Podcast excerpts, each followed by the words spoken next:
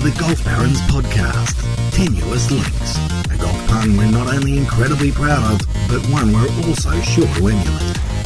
Let us careen through bloviated opinions on all things golf, some outrageous innovation ideas to speed up the game, a few laughs, and an historical retelling of an iconic golf moment. Time to add some swagger to your swing. Hello, Barons. Welcome to another episode of Tenuous Links, the Golf Barons Golf Podcast, where we take off in a number of directions and try and live up to our name. Now, this week we've given Shooter the week off, we've given Kipper the week off, which is good for pronunciation. We've given Davman the week off, but we have introduced a very, very special guest for today. With us is Mike Cocking from the design firm of OCM. Michael Cocking, welcome on board. Thanks, Phil. Nice to be here as I say, we'll we'll work that out as we go. How much you're going to enjoy this, or whether or not you'll never come back. But Michael, what I wanted to start with is a little bit of a background because I'm not a big one for research, and this is all about you. Why golf? Do you want to just give us a bit of a background on your journey, and then we'll get into the normal, traditional tenuous links swing yeah, of things? Yeah, absolutely. So my parents sort of tried to play when I was really little. I think just as a hobby, maybe they thought that you know, my sister and I would get interested, and we, we didn't really like it that much. We were only really young. And so the golf clubs were sort of put under the house to be, you know, never to be seen again. And then I, I remember watching the 1988 US Open before school. So I was 12 and I'd never really watched golf. It was the fourth round. I was at my grandparents' house because they used to take me to school. And so I'd get like an hour of TV. And just with the timing, it just happened to be on. And Faldo was going down the stretch with Curtis Strange. I was 12, so I thought, and Harrison Ford was big. I thought Faldo looked like Harrison Ford. so I was kind of pulling for him. And um, they tied. And then the next day, I did the same thing. And sure enough, the golf was on. So I was kind of hooked. Like I thought, this is fantastic. And then from there, I kind of discovered the golf clubs under the house we, we had a little bit of land at the back of our house. So I kind of just started swinging the golf club and trying to hit shots. And then from there, my dad took me to the driving range and we kind of started together really. So he, he was interested enough as well. And then we kind of both got hooked. So from there, that was kind of how I got into golf and kind of progressed through from, you know, just public golf courses. And as I got better, kind of advanced to, to better and better golf courses. From a design point of view, though, just on the the playing thing, I don't want you. This is your yeah. opportunity to brag a little because because we don't want to just be dismissive of the fact that you then played a little and got a little bit better. You, you did get a little bit better. Now, at one stage, uh, you managed to get yourself on TV a little bit during a tournament in Melbourne. I did. Yeah, look, I was I was I was decent. I, I was never the best, but I was in the Victorian. Uh, I was in the VIS, so the Institute of Sport, after I went to university so I was in there with a, with a really good group of guys. Um, Aaron Baddeley was in there then, and Cam Percy, and Brad Lamb, and John Sutherland, Andrew Webster, Marc Leishman, uh, Fraser. So it was a good group of guys. I won the Victorian Amateur in 2000. And then the next year I played the Masters. So I played the Australian Masters when it was still a going concern. Um, and it was a good event still. And I was, yeah, I was leading after the first round. So I was at 65 and then I, and I actually I continued on. I played well. I had a bad second round from memory, but I came uh, fifth, I think, tied for fifth as an amateur. So that as was, an amateur, that's not bad. That was good. So that's what I wanted to hear. I just you've got to give you yourself go. a chance yeah, yeah. to brag and say anyway. There was that time that I came fifth yeah. as an amateur in the Australian Masters when it was actually a really really good event and a strong it was field. A good event. Yeah. Well, it was kind of. I guess it was. It was before amateurs tended not to do that in professional events very often. It was kind of rare. I remember Andrew Buckle and Steve Bowditch did really well in the Australian Open about the same time. And so those, it, yeah, it just wasn't that common. Whereas now you see guys are so good at such an early age. I mean, you see guys winning. I mean, Shane Lowry won an event as an amateur. Um, it's, it's, not uncommon at all now to see guys do really well. But oh, and Bads and yeah, and and, and Bads, Bads uh, yeah, likely, of course, yeah. yeah. I mean, that was yeah, man, that was unheard of. But so design. Yeah, so design. So then, um, I mean, this is all pre-internet. You got to remember too. So like, I was not that I'm that old, but the, internet was only just starting. So it, it was all the kind of the information you found out about good golf courses was pretty much through books and magazines. I was, I didn't really know what I was going to do. I was good at maths and science. To be honest, I didn't think you could be a golf course designer. It was one of those professions that's kind of like shrouded in mystery. You know, how do you how do you become a golf course designer? Well, that's one of my questions. Anyway, Yeah, keep going. So I um I went to I went to uni and did an engineering degree because yeah I was good at maths and science and that was kind of what you did. And a friend of mine was studying landscape design or landscape architecture, and he actually did his work experience with Thomson, what was then Thomson, Wolveridge, and Perrett, Yep. who, who were based in Melbourne. And I remember thinking at the time, like I, I didn't know you could do that. Like, and I think if I'd known that, I would have liked to have done landscape design. Yeah, But yeah. I was kind of, I read a lot about, you know, I was kind of a, a bit of a golf history nut. So anything to do with players and golf courses and, and what have you. And then when I was actually working at Drummond's, which is where our history uh, Yeah, yeah. goes back to, Yeah. my manager had a book, uh, The Confidential Guide to Golf Courses, so which is Tom Doak's uh, book, where he was kind of wrote these brutal reviews of, of, of courses, some glowing, but some brutal. And I was, it, it coincided with a time when I was playing good golf. I was going on sort of international trips and things. And so every time I went on a trip, I would read through it and see what golf courses were in the area, what was good, what was bad. And I'd write away to them to see if I could go and play or even just to walk them Yep. and that kind of spurred a bit of an interest in in uh, in golf course design. I'd never really thought about why good holes were were good. Why why were they interesting? You know, and you, so you have a bit of a light bulb moment. Um, and finally, my my now wife studied in London for about four months, and I lived with her there. So I, I got a chance to go and see you know a lot of courses through the UK, all really through the Confidential Guide. That was kind of my my reference book. And then when I got back, I decided. Well, I actually had a funny experience. So I had a this was a bit of a, a sliding doors moment. I remember trying to qualify for the British Open in England, and I was playing well. This is on that trip, and at that point, I still part of my brain still wanted to be a player. You know, I wanted to Yeah. be a professional. I was kind of right on the line for getting in. And I remember sort of having, you know, it was an emotional day. You know, you'd, I was three under and then you'd have a bogey and then I hold like a 50 foot putt. And so it's like suddenly I'm back in. And the second last hole was a blind par four. And my dad walked ahead and left the bag in the right rough and kind of walked back to the tee. And I hit this cut, got up there and the ball's next to the bag. And two people were watching and said, yeah, the golf ball hit the bag. Oh, no. Oh, Kipper, what have you done to caddies everywhere? Two shot penalty, missed it. And it wasn't my dad's fault. I mean, he felt terrible, but um, It was Kipper's fault. E- Exactly. And it was so it was just I kind of at that point I'm like I can't do this. Like I can't, you know. And I, you know, I mean, you're still pretty young, and it's. But I just thought uh, I'm not sure this is for me. And so literally when I got back, the design company I started working with it just started work at my then home club Peninsula, Yep. and um, I kind of reached out and and it just. You know, all the planets aligned, and it kind of was a foot in the door, and that was that was it really. And I, I kind of phased out playing, and you know, just fell into design, kind of boots and all. and haven't looked back, which we'll get onto uh, a lot little later on. But one thing that we do need to start with, and Shooter, uh, given that I've been given the reins, he'll be shattered that I haven't started the way we normally do. Unfortunately, we have to start with a hate and a love, Michael, and uh, I'm hoping that you've done some preparation. So let's start with just to get the negativity out the way, as Damo would say. What's your hate, Michael? Have you got a hate? I'll, I'll, well, I'll bring it back to golf course design. Perfect. Um, I hate, you see a lot of, I hate curvy lines. So you, you often see fairway lines, you know, these ridiculous curves, but in and out and in and out. And, and sometimes with bunker edges too, just this, this perfect curve. And it's done under the guise of, because they think it looks natural, but it does the exact opposite. Like it looks anything but natural. So that's a pet peeve. I, I hate it. I hate We're going to a golf be- course. We're going to be friends because that is one of our big discussion topics of who right. invented who invented wavy lines. Well, there's nothing wrong uh, with a straight line, and you see a lot. Of, Nothing against superintendents, but a lot of it's done by superintendents thinking that oh, well, it looks good because you know it looks a bit more natural because you're curving in and out, but it just looks like one of the wheels is broken on the mower. So The old unnatural natural. Well, let's just go into your what. Just go into your love. love, I love a bit of quirk. I love a bit of quirk when it comes to golf course design. We, you don't. A lot of Australians.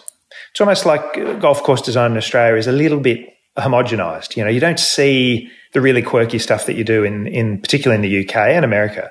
So, you know, people think in Australia, they're not used to like, you know, alternative fairways or blind shots or, you know, things like that. But I, I like a bit of quirk, but you, you can overdo it. You know, you don't want to, you don't want to try too hard when it comes to quirk or it looks like, you know, it's um, a bit Engineered quirk. yeah, yeah.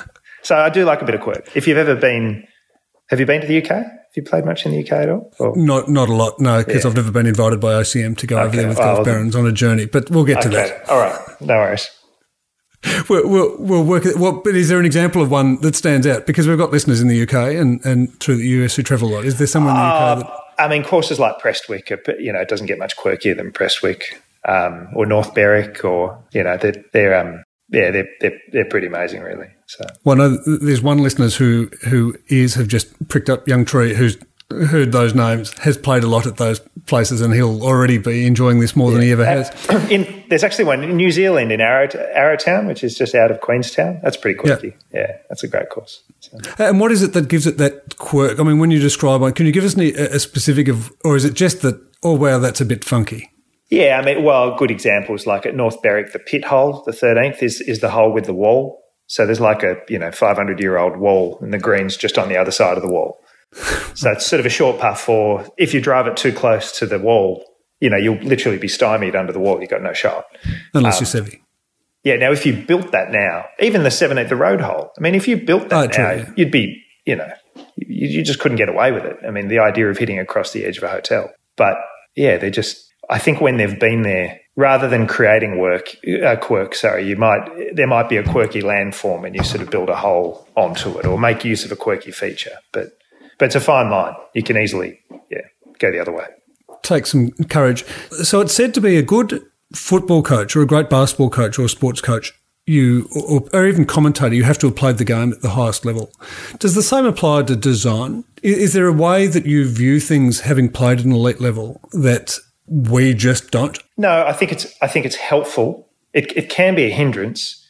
Nicklaus was criticised for many years for building holes that favoured a fade shot because that was his kind of stock shot. Right. And so sometimes people that hit draws might look at a hole and see something different than someone who hits fades. It, I think it's, I think it is helpful when it comes to sort of approach shots and green complexes, kind of having a feel for how people will play a particular shot or when it's too difficult. It's helpful being, being a competent golfer. I don't think you have to be an amazing golfer. I mean, Mackenzie was a 12 or 13 marker. I think it's probably most important that you just observe it, that you've, you know, you've seen a lot of golf courses, you've got a good, good memory, good power of recall, good understanding of why the great holes are great. So I think it would be difficult to not be a golfer and be a good Yeah. designer, but you don't have to be a great golfer. No. All right, there's an opportunity. Golf Baron's course design is on its way. Now, I've got some uh, what I'm going to describe as novice design questions. So, forgive me if some of these just sound silly. No, no, go for it. Revetted bunkers or revetted bunkers. Yep. One of the great looks of a bunker, in the opinion of Shooter and myself, around the world is a revetted bunker, and we don't see any of them. Now, Paraparaumu started to do a little bit of work with them, I saw recently. Yeah. Why not?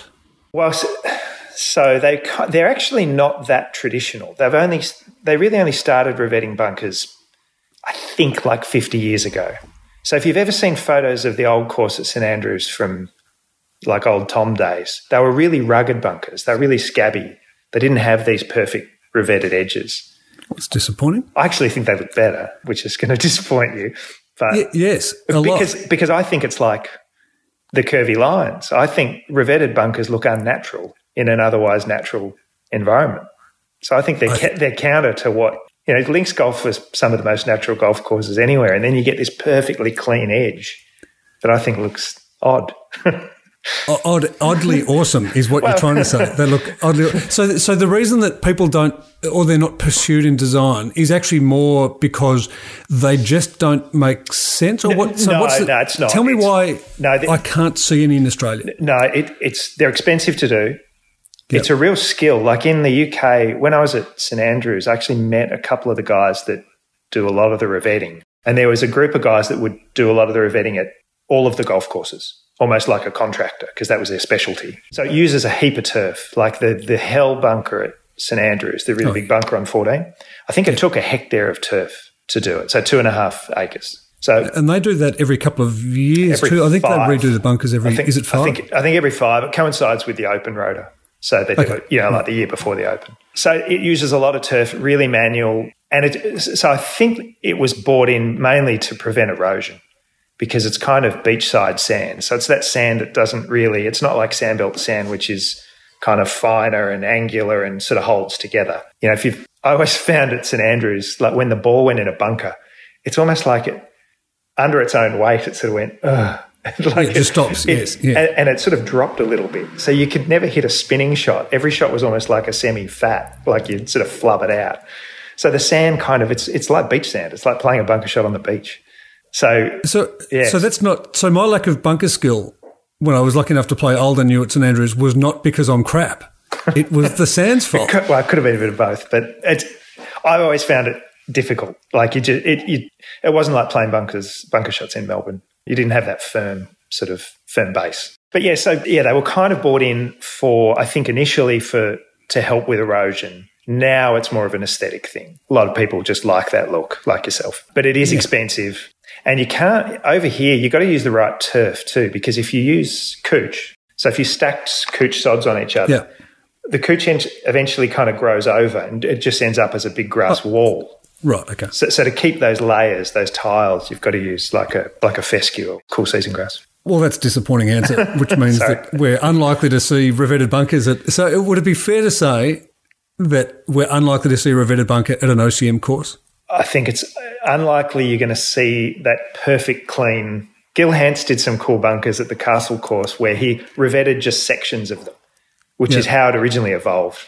And um, right, okay. something like that would be quite cool but I don't think you'll ever see, yeah, formal revetted bunkers. Well, can you get onto that and just give us something? just throw one bunker in, just dedicate, we'll call it the Baron's bunker because yeah, every cool bunker's got to have a name. Just give go. me a Baron's bunker at a course somewhere. Okay. We'll help fund it okay. somehow. All right, my next novice design question, and you kind of touched on it before. Why don't bunkers, greens, or tees have sharp corners? Who decided that the coffin bunker being rectangular was now uncool and we needed, needed to make everything round and as you said with the wavy lines, I, we like corners. Give me straight lines and corners. Give me an explanation. Yeah, so so kind of like the square green thing. Yeah, like yeah. Oakmont, Winged Foot, yeah. Philly Cricket Club, or even Lonsdale Links. Yes, Michael. Well, yes, um, which we'll get onto. So the square edges. So I think it was like a carryover from. I don't know whether you've ever seen photos of golf courses that were the geometric style golf courses, lots of straight lines, and like really early days, late eighteen hundreds old Tom built some square greens, and then in the twenties, you know, like you said, like uh, Yeamans Hall and Chicago had some square edges. Yep. I think over time, a lot of those courses, like Wingfoot, edges tend to get rounded off just through mowing, through simplicity. You know, it's the advent of the tri- the triplex mower, the the ride-on mower. It would have become difficult to the point of impossible to kind of retain the, the sharp edges. So a lot of those classic courses lost their square edges over years, and you can you can see it on aerials. Everything just tends to get rounded off uh, and shrunk too. So the greens would tend to shrink smaller and, and more rounded. And then and Gil Hanse mentioned, yeah, sorry, yeah, no, you're right. And then yeah, in the last twenty years, this whole revival of restoring golf courses has seen a return to kind of putting them back. So you saw all those amazing shaped greens at Wingfoot. I know Tom Doak has you know squared off the edges again at Chicago, and so we've seen a bit of a bit of a throwback and leading on to Lonsdale, that's where a lot of the idea of that came from. I mean, in, in Australia, we've never seen anything like that. All our greens in Australia are circles or ovals, you know. Yeah, kidney shapes or little yeah. round. Oh, yes, everything's kind of round. But yeah. the, we all grew up playing circular greens because Absolutely. obviously they were the easiest ones to to put on. Yeah. But th- there's just a because partly it's the beauty of. We, so we see a lot of drone shots of golf courses. Yep you never get to play a golf course from sitting high above it. So, so we almost get this majesty of a golf course, but it's not through a player's eye view. But the idea of square, so the idea of square is is more obvious from a drone than anywhere else. Yeah, it is. But yeah. to be able to walk on a green and be snookered, we love the idea of having a ball that is actually sitting in a in a corner just to change the whole perspective of of things. And there's just so did it just become so it was partly ease and partly just me too as as more corners got rounded off then everyone just said let's just cut to the chase and round them off oh and i think also there was probably more of a shift like mackenzie never built anything square and he was a huge advocate of building courses that looked natural he was he was trying to mimic nature and i guess in nature you don't see many straight lines. You don't see many sharp edges, and so there was probably a shift away from it. So it's yeah, a multitude of things. You know, just just evolution. You know, as things age and and things got rounded off, but also probably a shift. So it's, it's really just been something that in the last twenty years, I think, has we've seen it return to. So I get a cross on revetted bunkers, and yep. so far I'm getting a cross on straight lines on greens. Um, but even tees, that that crispness of edge of tees, you see a lot of that. And again, if we go back to winged foot, as you say, Oakmont, I mean, there's this absolute beauty of yeah. it is a rectangle. Now, I know the rest of the course is natural and we want it to fit in. I, don't know why I like straight lines and corners no, in revetted bunkers. We, yeah, we, we just built square tees at Shady Oaks. So the course we did in Texas. And, oh, don't um, worry, you're going to get a chance to brag yeah. about that too. yeah, no, that's interestingly, I guess that's the the irony that is whilst a lot of American courses lost their square edged greens, they all managed to retain the square yeah, that's tees because they kind of the whole notion of a tee box is it's kind of an Americanism, really. I don't know why that is. If they were if they were capable of retaining the square edges on the tees, they should have been on the greens. Thank you. I knew we'd delve into something you didn't have an answer for. yeah, I didn't have an answer for that.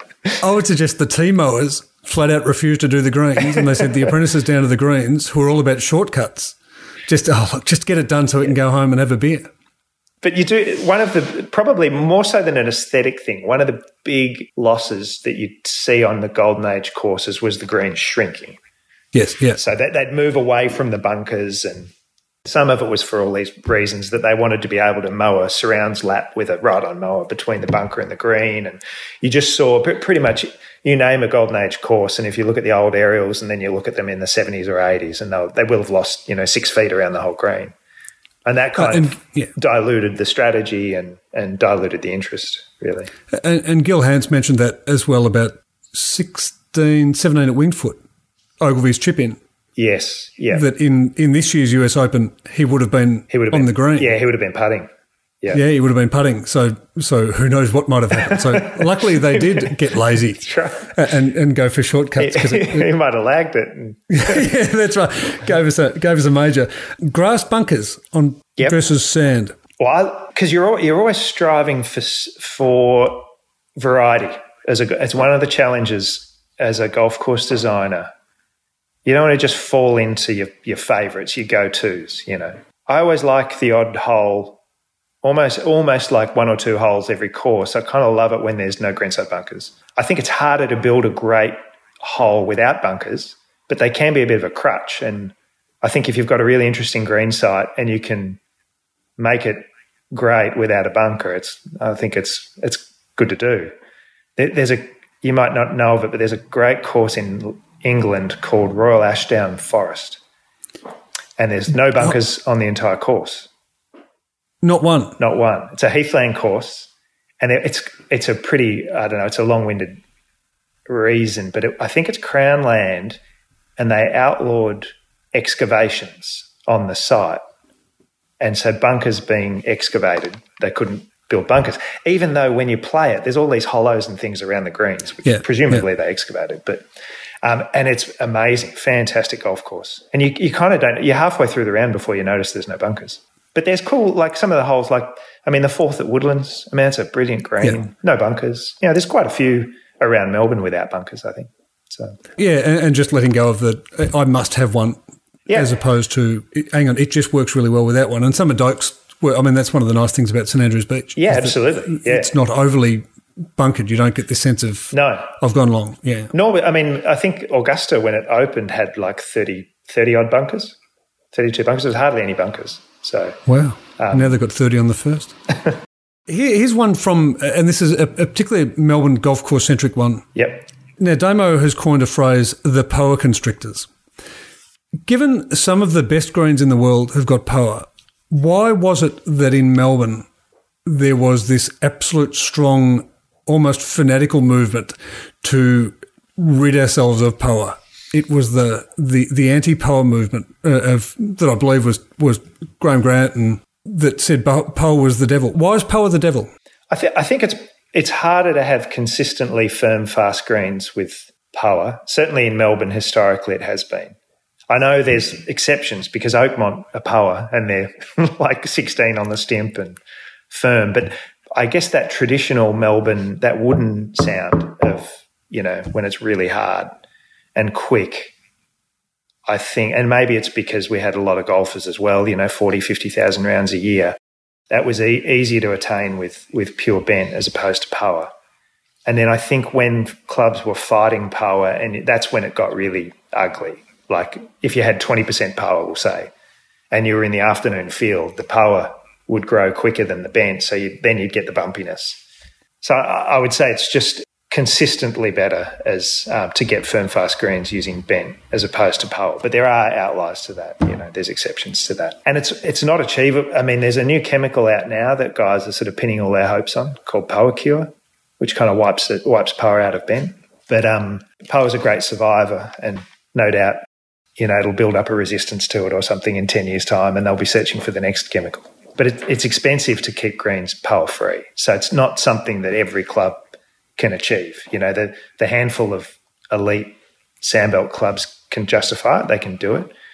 But if you're a third tier, fourth tier, fifth tier golf club, it's, it's not worth the fight. And you're almost better just allowing the, the poa to take over and just work with that and embrace it. And I think that's Yeah, that's, that's right. therefore the the question is if it is such an aggressive grass and just really wants to be there, is then Yeah. is there a point from a course design where you say, look, let's just cut to the chase and let it get there?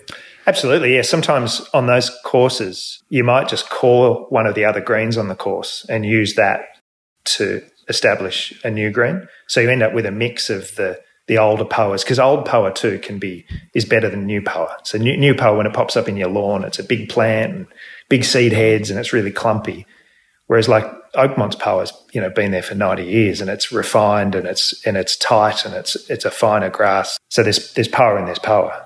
Are we therefore is the sandbelt better for being pure bent than were it to have been Oakmont poa?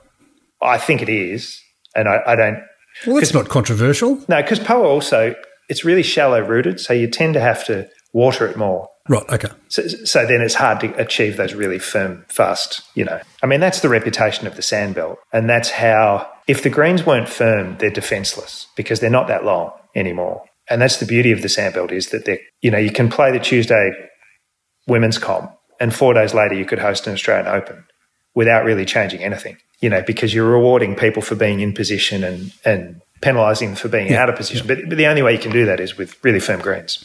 my last novice question, then we'll get on to the good stuff. When you design a golf course, do designers design? That's a lot of use of the word design. Do you design from the the tiger tee or the back tee? Do you design from the the tee mostly most likely to be most playable? And the, the background for my question was particularly playing the Gunnamatta course, Tom Doak's new design down at the National. And we played that off the, the normal tees, and then we a friend and I played the black tee challenge on our own. And the course has changed. It is a different golf course Yeah. not just because it's longer, but the black tees are different places. So, is the ultimate design of a golf course a black tee design, and then you deal with the other tees from there, or how do you deal with that? No, I would say we try and design for the majority and then look for interesting back tees and forward tees to, to add to it. Okay. So we don't, So when we when we play off the standard tee, say at Gunnamatta, that Yeah. that is sort of how Doak would have envisaged it, and then he would have thought, okay, but if you want to test yourself, why don't I chuck a tee behind that hill? I would imagine. I mean, two, the, what, and I know Tom's a big advocate of it is, and we do the same is you, in terms of the bunkering, for instance, you're trying to bunker, you're building bunkers where it fits the land rather than building them at a set distance. Okay. And, and by doing that, you end up with a, a mixed bag. You know, there might be some bunkers that are 120 metres off the tee just because they look good. And then there might be some bunkers 280 metres from the tee. So you end up in the course of a round, everyone has to deal with a bunker rather than for a long time there, you know, in the 70s, bunkers, people would have a theory on, oh, all my bunkers are between 250 and 270 yards because that's how far the PGA Tour players hit it. Yeah. So we, we don't take that approach. Awesome. A randomness. Randomness. coming back. A randomness of straight lines, corners, revetted bunkers, and Well, not the revetted bunkers. well, I'm, I'm going to keep pushing the barrow though. From a design point of view, your key influences in, in method. I mean, there's always been this: are you trying to reinvent the wheel, or are you actually just trying to understand it, or as I've described, change the tires of it? So, when you look at your designs, are you do you set out to say? No, no, we've got to put our stamp on this so that everyone knows this is an OCM course? Or are you happy to be a little bit, I've got a little bit of Mackenzie, a little bit rock and roll, a little bit of Tillinghast over here and some Ross and some Macdonald? It's a good question. Like, uh, I mean, often. My first one. Well, no, no, you've had a few. Um, if I think if it's a, we've done a lot of work on old golf courses that have got an interesting history. And so there, like say the work we do at Kingston Heath, you kind of, you know, history is a big part of it. So you're actually looking at the old aerials and the old photos and understanding how the holes have changed and trying to evaluate whether there's something worth reinstating or whether it's, you know, whether you have to deviate away from that. If there's no kind of significant history at a particular golf course, we like to try and give each site its own unique look. You know, every site's different. So the scale of the site's different. Some are really big and open, some are kind of tight and confined. Soil's different, vegetation's different, type of grasses are different. So we don't really like to the best compliment would be that it's difficult to pigeonhole us in a way. I think I think there are similarities between all our courses. Like they're always going to be pretty wide off the tee, and green complexes are going to be interesting. But we're always trying to build a different style of bunker.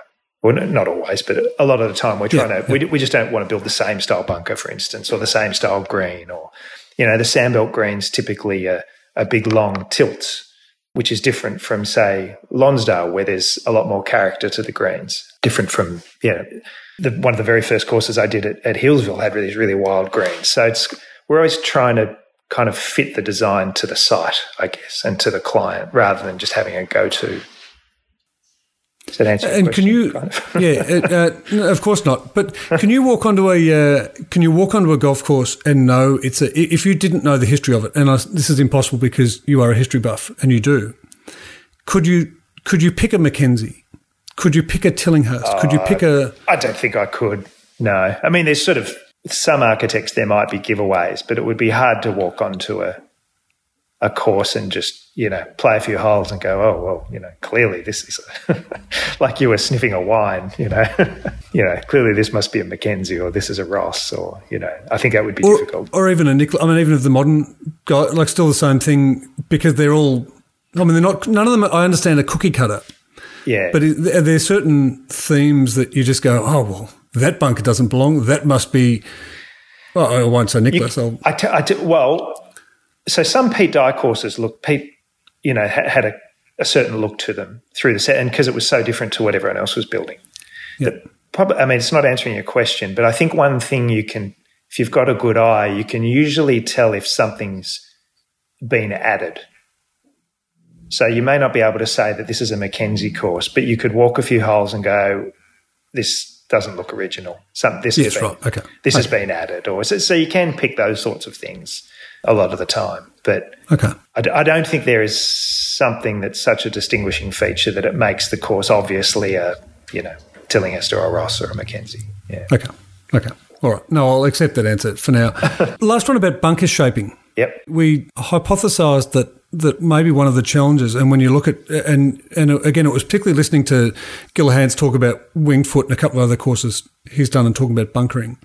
Is there a a gift that Vern and Mick using shovels were able to create bunker shapes that are not able to be created these days because we use backhoes and diggers.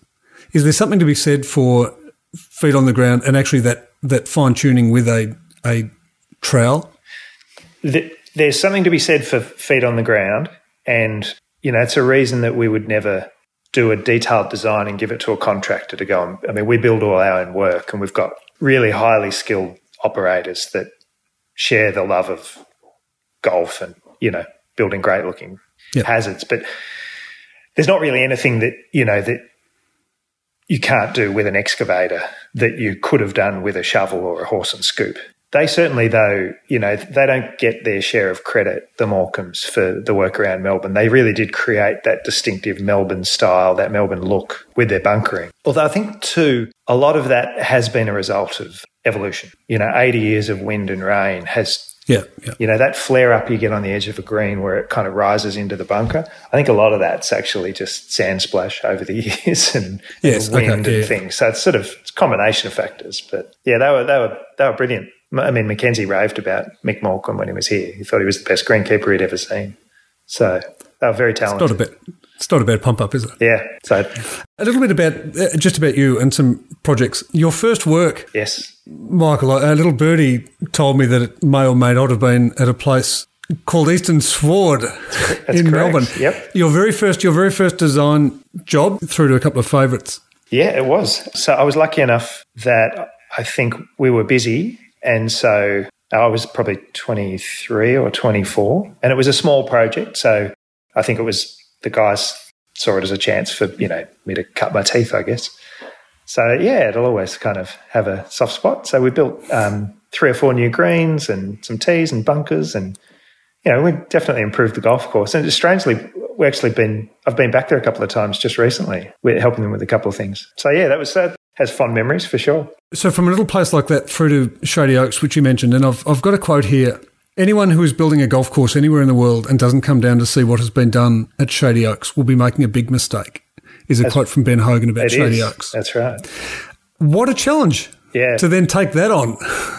Yeah, it, they've been brilliant. I mean, it's such a nice, fantastic club. I mean, as a yeah, as a history buff, it's kind of you get it's amazing hanging around the club because it's such a shrine to Hogan. Really, I mean, he spent most of his time there from like the late fifties through to when he passed away. So, lots of cool stories, lots of pressure. It was our, it's our first project in America, and we opened it last week. So, and it's opened, yeah, very, very very, very favourable comments. The members are loving it, uh, which has been brilliant. So, so yeah, And we- have you been able to have you been able to get there, or how much time have you spent on the ground? I was fortunate in a way. So we started in July last year, and I was doing two weeks out of every four in America. Wow. So I would go there for two weeks, come back for two weeks, go back. You know, so I just I did that from July through to March, and that was so my last visit sort of coincided with COVID. So we managed to get everything shaped and built, and then the details, a lot of the detailing and sort of mowing lines and things, I was able to do over like what we're doing now, really. So I'd, Yeah. they've got a terrific superintendent, Brent Doolittle, and because we'd spent so much time together, there was a lot of things we were just on the same page about. So you know, he he almost knew before he asked me what the answer was going to be, and so that made life a lot easier. And we'd just kind of shoot back and forth photos, and I'd Photoshop them up, or I'd change this or change that, and we we were probably talking and emailing most days for probably two or three months. Yeah, so we still speak every every week or two, and but yeah, it's it's gone really well. So we're looking forward to getting back in. I'm hoping to be back there in March or April next year. Yes, we all are uh, with golf yes. as part of the journey. What, what did you learn about Mr. Hogan then? Or Was there anything that stood out? Is there a is there a, a story about about Mr. Hogan or just about Shady Oaks in general that Yeah. you just go, Yep. wow? There's a few good ones. So Marvin Leonard was a department store owner, and he developed Shady Oaks. So he, he on doctor's recommendation in the 30s, he was. They suggested he should go and play golf because I think he was a bit of a stressor. And um, so he Oh yeah, that'll help. Yep. So he went down to the local club called Glen Garden, and there were two, well, at the same time, two kids had sort of started caddying there. And he struck up a friendship with one of the kids, and that was Ben Hogan. So he was like a 12 Wow. He was a 12 year old. And I think his dad had passed away, and I think he became a bit of a father figure. And that was like a start of a lifelong friendship. And then Leonard went on and built Colonial in Fort Worth. And so Hogan by then was sort of a famous golfer. So he sort of joined there. And then at the, quite a few members suggested that he build a smaller private course also in Fort Worth. And that became Shady Oaks. So they built that in 58. And Hogan famously said, it's too steep, it's too undulating, and it's too rugged to be a good golf course, which is contrary to your, the quote you read out. So he kind of warned him against it. But we've not found that at all. I mean, I think it's it's steep in a couple of spots, but to the point where it makes the holes spectacular. You know, it's a, it's a really interesting property. It's got a couple of kind of old ravines running through a part of it. It's got a river that bisects, goes sort of between three holes. It's got some really steep ground. It's got some flatter ground. It's like it's you couldn't look at it and not think in modern day that it's not an interesting property. But maybe back then, I mean, Texas is a pretty flat state, and so maybe for Texas and in the fifties, they thought, oh, you know, Yep. too severe. But And was that more restoration? That was that was restoration more than rebuild. Or was no, it it was a, no, it was complete rebuild in the end. Yeah, Trent Jones did the design originally, but he didn't supervise it. Someone, a different architect, Ralph Plummer, implemented it, and there were elements that we kept, like we kept the routing, but in the end, it was yeah, it was more of a redesign than a restoration. It's it's not. It, there wasn't sort of some you know dusty old plan in the back of the room that showed that you know Tillinghast had been there and and Yes, cr- create yeah, yeah, you know Damn, okay. it was not that. So, but it's a beautiful club, and you know I'd like to think now they've got a course that kind of matches the the character of the club. Whereas before it was the course wasn't as good as the standing of the of the club, so to speak, with Hogan. Well, the members would have told you by now if they weren't happy with it one week in. I mean, you would have been hearing lots of. Yeah, you, usually- you would know. You'd be usually no, by- no uncertainty. Yeah, first day you won't hear it, but by by probably week end of week one or two, you'd start to hear a bit of chirping. But no, no, it's been it's been brilliant, really. and looks fantastic. I, I encourage everyone to, to check out Shady Oaks. It, it really it, it looks infinitely playable and infinitely golf barons journeyable. Sorry, I might harp on that a little bit, but That's all right. we get there. What about the challenges of working in China? So on your website, ocm.golf, there's two beautiful looking, well, well one that that exists, or do they both exist? Which is No, Yangtze so one, so one which is not uncommon in China, the government stopped construction halfway through yeah, fair enough. in in Beijing, and so that's not a going concern. But yeah, Yangtze Dunes, which is in uh, Shanghai, was the, the first course we did, and really Ashley deserves the credit there. He was the the lead designer on that, and I he was he spent probably 120 days on site, and I I was there maybe 40, I guess, 40 or 50. But yeah, it's um it was interesting. It's right on the banks of the Yangtze River. It was a Nicklaus course, and they sort of dredged the river to create this faux sort of links. And the all the, the big scale work was really really good. And it did feel very linksy. But so we focused more on the greens and the bunkers and sort of the general strategies. We've shifted a couple of holes and it's been really successful. And it was fun. I mean it was just we're kind of one of the i think one of the joys of design is is the travel aspect and almost immersing yourself in a, another culture you know the, trying the foods and you know understanding the you know the language and the culture and the differences and I I think that's a fun part of it. So, I mean, I know some even designers that travel and they, they don't want to, you know, they don't want to get outside their comfort zone. You know, Yeah. they want to have their McDonald's or whatever. But no, I think that was a, a really nice part of it. So we got to see quite a lot of the countryside and we'd have dinner with, you know, in the local village with, with the staff and, and likewise in, you know, I mean, I love traveling to Texas. It's fun. So we, you know, plenty of barbecue and um, went to a honky tonk and all that sort of Look stuff. at me, yeah, just showing off. If we deal with a couple of passion projects close to home Yep. uh, and close to your heart, and one that, that has already been mentioned, Lonsdale Links. Well, very again, this is more of an Ashley project than me, but it's. But I'm interviewing you. yeah, well, I know, I know, but um, no, it's really interesting. So we, it's about, it's different. I guess it's it's got a lot of differences from everything else that's been produced in the last ten or twenty years. But one is the length. You know, it's a really fun length golf course. It's only about five seven meters, so five thousand seven hundred meters. So sort of six four, six three thousand yards.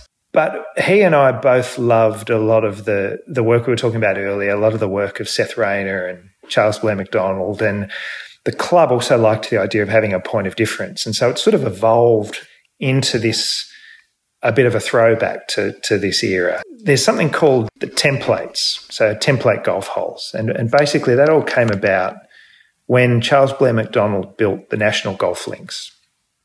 Golf was just starting in America.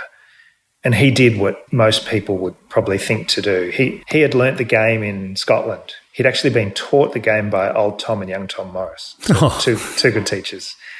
And he got a taste of. I know he got a taste of golf over there. And he he went back to Scotland when he knew the national golf course was going to be built, and he kind of looked at the best holes. So he almost had his sort of the, the 18 best holes. And when they built the national golf links, they kind of fitted those holes to the landscape. So there's a hmm. there's a copy of the you know of a hole at North Berwick, and there's a copy of a hole at Prestwick, and they were slightly changed to fit the land. But and these kind of became known as templates. And the work that Charles Blair Macdonald did, and Seth Raynor after him, and Charles Banks, typically on all their designs there would be four or five of these templates. So there's often a road hole, and there's often a short hole, and there's a Biarritz, and there's a Redan. Yeah. You can kind of go through all these courses in America. And we just loved that idea. And so down at Lonsdale, there is probably a dozen not entire holes, but certainly elements of those templates. So that you'll see a Biarritz green down there, and there's kind of a reverse Redan, and there's a hole. The one in the background to your picture there is kind of Thank you. that that bunker is a bit of a ode to the road hole bunker, and yeah, so it's a kind of an interesting story. And it's just it's a really unique property. It it, it fits in a way because now that with that development, the, the club bought some land next door, some farmland next door, and we opened up the, the old property. There was quite a bit of tree removal, and now they kind of merged together. And it feels like you're in Long Island, New York. Like it feels like one of those properties. So the, the idea of the Wow. templates and everything kind of matches the site. So, and that's going to open, that's opening around Christmas time. So I think Oh, exciting. it's, uh, yeah, it's going to be really exciting. So, Yeah, that's cool. And then and then one a little bit closer being Sandringham. yeah. Yep. So we started working at Sandringham about a year and a half ago. So again, it's it's an interesting one because it's it's a shorter course than most people are used to. Like it's it's not even five thousand meters long, but there's always been this mystique around Sandringham that it was once part of Royal Melbourne, and so as kids, Yep. you know, growing up, you always thought, oh, you know, it's pretty special, and it's actually not the case, but still, it's a good it's a good story. Well, I spread that lie a number of times. Well, I did too. I just thought it was. But Royal Melbourne look after it. They've got the maintenance there, and so working with Richard Forsyth, the superintendent, we he was quite happy when we sort of suggested the idea of could we mimic the grassing at Royal Melbourne at Sandy. So, and, he was more than happy to do it. So the greens are the same grass as at Royal Melbourne, the Suttons mix bent grass, and they've got fescue surrounds, and and we've built the greens and bunkers in very much that sandbelt style. So it's nice that the public can kind of get a taste, I guess, of mm, sandbelt golf, which they couldn't before. And even though the holes are short, it's you could argue it's every golf city needs a course of that length because it's it's perfect for beginners, it's perfect for kids, it's perfect for people that find a big course too long. So it's yeah, that that too. Actually, we've got yeah, it's an interesting couple of months, but it it it will open in sometime around November as well. So wow. uh, got a bit bit going on. yeah, a bit going on. So. I was going to ask, and I won't put you on the spot, but I was going to ask just for the record Victoria Golf Club's greens Yep. versus Peninsula Kingswood Oh, right. on the south. Yeah. Two of the greatest putting surfaces Yep. that, that I've ever had the joy of standing on. Yep. Is one better than the other?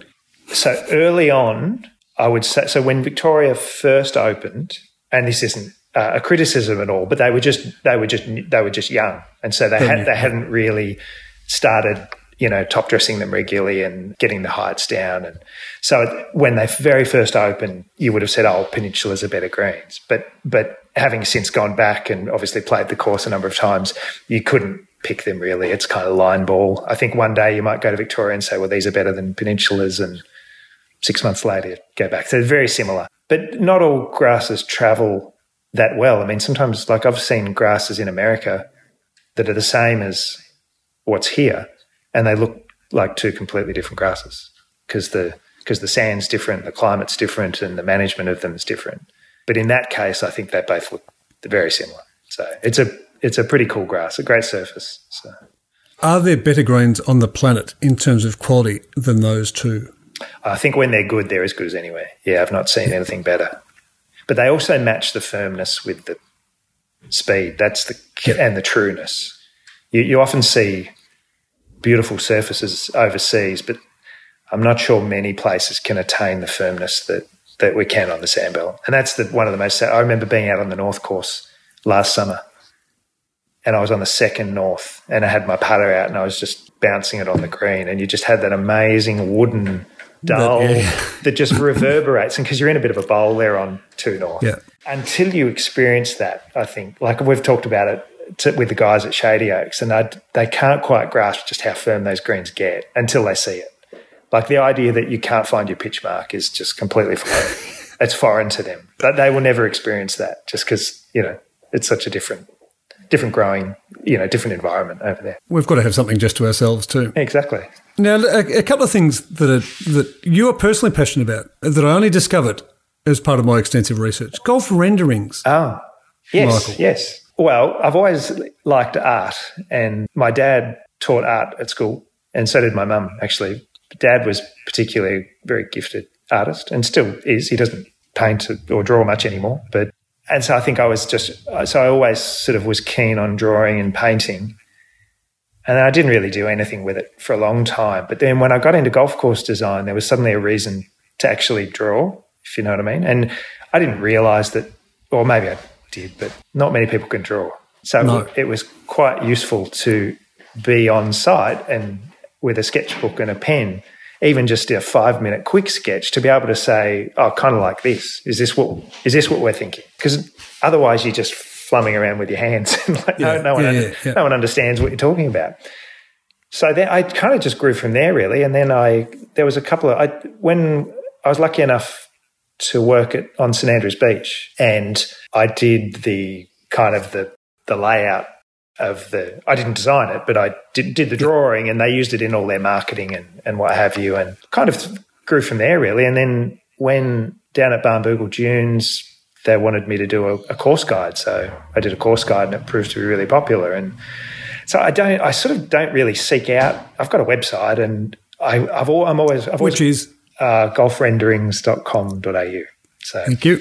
But I don't, um, to be honest, I don't have a lot of time these days. But I always, it's a nice diversion from what I do, even though it's golf. It's a nice diversion from what I do, you know, nine to five. So I do occasional bits of artwork for clubs. I did, I just did two big renderings of the North Course and the South Course for Peninsula, which they've got in the clubhouse, and they sold sort of miniatures of to to, to members and did their course guide. And I just did a series of covers for the Shady Oaks scorecards. So they've got five or six different sketches of golf holes on the front cover of different scorecards. And so I'm kind of always, I like to stay, I like to be doing something. I don't like sitting still. I get bored if I'm not doing something. So, but I'm not sort of actively out there trying to drum up business, if, if that makes sense.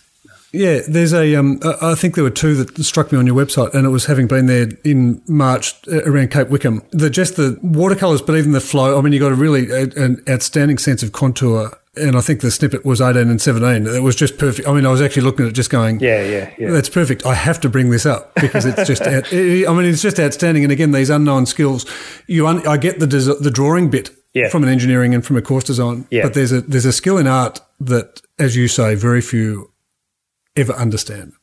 Yeah, and, it's just it's an interesting. They kind of fit together, hand in glove. You know, I don't use it all the time, but even when so in the field, like at Shady Oaks, I didn't do it on every hole, but sometimes, like because we work very closely with our shapers, and so as part of the design process, sometimes it might be a vague idea of this. You know, I'm kind of thinking the green's tilting like this, and a bunker here and a bunker there, and this one's a big bunker and it's a small, and I might have some specific ideas or, you know, I really want it to do this or to do that. Other times there might be a chance to just, you know, almost to say to one of the guys, look, just fill this space with a bunker, go for it, you know, and, and it might be perfect. You might want to tweak it. But other times it's helpful to do a drawing. So at Shady, there was four or five holes where I actually did a worked up drawing, almost standing in the fairway and like, this is what I'm thinking this is going to look like. Yeah. Yeah. And it is really handy to be able to do that, I must say, because you don't plan views. A lot of people don't understand it. You can draw it from the air, which is how a lot of architectural drawings are. Yeah. But it's almost more important to get a sense of no, no, what's it going to look like if I'm standing here? Like, you know, what, what's the hole going to look like? Not not from the air, but from the ground. So yeah, it's a completely useful. Yeah, yeah. And Dave Scletti talks about that in his photography that, you know, he likes to get a sense of the imposing shot that's about to happen as well as as much as the scenery and everything else. You, yeah. you need to get that golfer's eye view to get a sense of what the intent of the design was.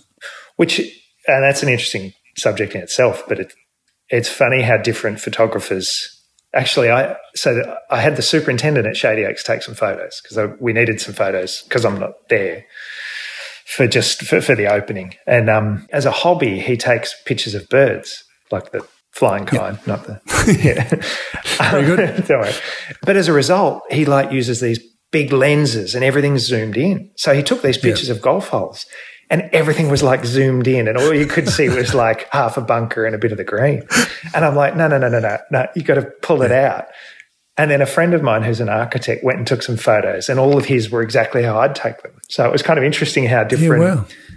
and, and some professional photographers, even, they like the drama, but they don't necessarily take photos from where the golfer sees the shot. And it's important. You kind of want to see the view of the hole from the tee, and you want to see it from the landing area. You don't always want yeah. the obscure view, you know, looking across a hole or looking backwards or, you know, whatever. So Interesting segue. Yeah, well, tenuous links. exactly. Now we're going to. Uh, I'm going to attempt to go down a track just for the last couple of minutes with something that has been recommended to me to to ask, and we all know about personality profiling, Michael. Yep. yep. And so one of the one of the types is a, a, disc profile, which is all around you know dominance and, and, influence and steadiness and conscientiousness in terms of how you do things. I want to apply this to how you would play a couple of different golf holes to then be able to just just behind the scenes maybe provide a little personality profile as to Michael Cocking on that basis of this disc personality profile. Um, and thanks, John from Chicago, for your suggestion. As a designer, mm-hmm. how would you play? I'll just give you two: three at Royal Melbourne West and fifteen at Vic. Well, fifteen at what? What's the situation? Well, you've got to. There is no there is no situation, but let me give you an idea of, uh, of definition. So, the uh, the D in disc, we'll just take driver and just bomb it. Yeah, go find it because they just no, like I'm the not, challenge. Not, yeah, it's funny these days because I'm not playing for any reason. I would hit a driver because it's fun. but any time that it actually counts for anything, I'm not hitting a driver on. I'd, I'd, hit a driver on three west more than I would on 15 at Vic. I've, I mean, I've hit it a few times, but like in pennant or something like that, I would typically probably just hit it a four iron or a five iron and kind of knock it down there and wedge it on. All right. So we've so, so we've I'm pretty got, like when it comes by, to yeah okay by, yeah. by definition. So driver D is, is driver. Yeah. the I personality looks to you know just hit one into the middle of the fairway, probably three wood, maybe long iron. The steady personality uses whatever the caddy tells them because they're just aiming to please. And then the conscientious personality studies the yardage book for 20 minutes. and I am reading verbatim, calculates the wind and uses the right club to be 123 yards out. And then they hit a stock pitching wedge in. Which one relates more to how? So you're playing pennant. It's, matches square. It's, it's more the last. It's more the last. Well, okay, matches square. It's more the last one. I'm just not. Ta- I'm just not studying it for 20 minutes. yes. Okay. Yeah. So you, you, won't get it. You won't get timed out, but you'll. Uh, no, no. But but you want to know every number. But yeah. Yeah. Yeah. very good, very good. Look, on that note, Michael, I'll um, I'll let you go after my poor man's attempt at psychology uh, 101. Um, very good. thanks to our guest, Mike Cocking from OCM. Thank you, Phil. Very enjoyable. Um, encourage everyone to check out ocm.golf, ocm.golf, uh, and then golfrenderings.com.au because there is some outstanding work and you're going to see a lot more of it. Remember to hit the subscribe button on the Tenuous Links podcast to make sure you never miss an episode and keep an eye out for Golf Barons on KO Sports in Australia and on Amazon Prime in the USA and in the UK. And until next time, Barons, add some swagger to your swing.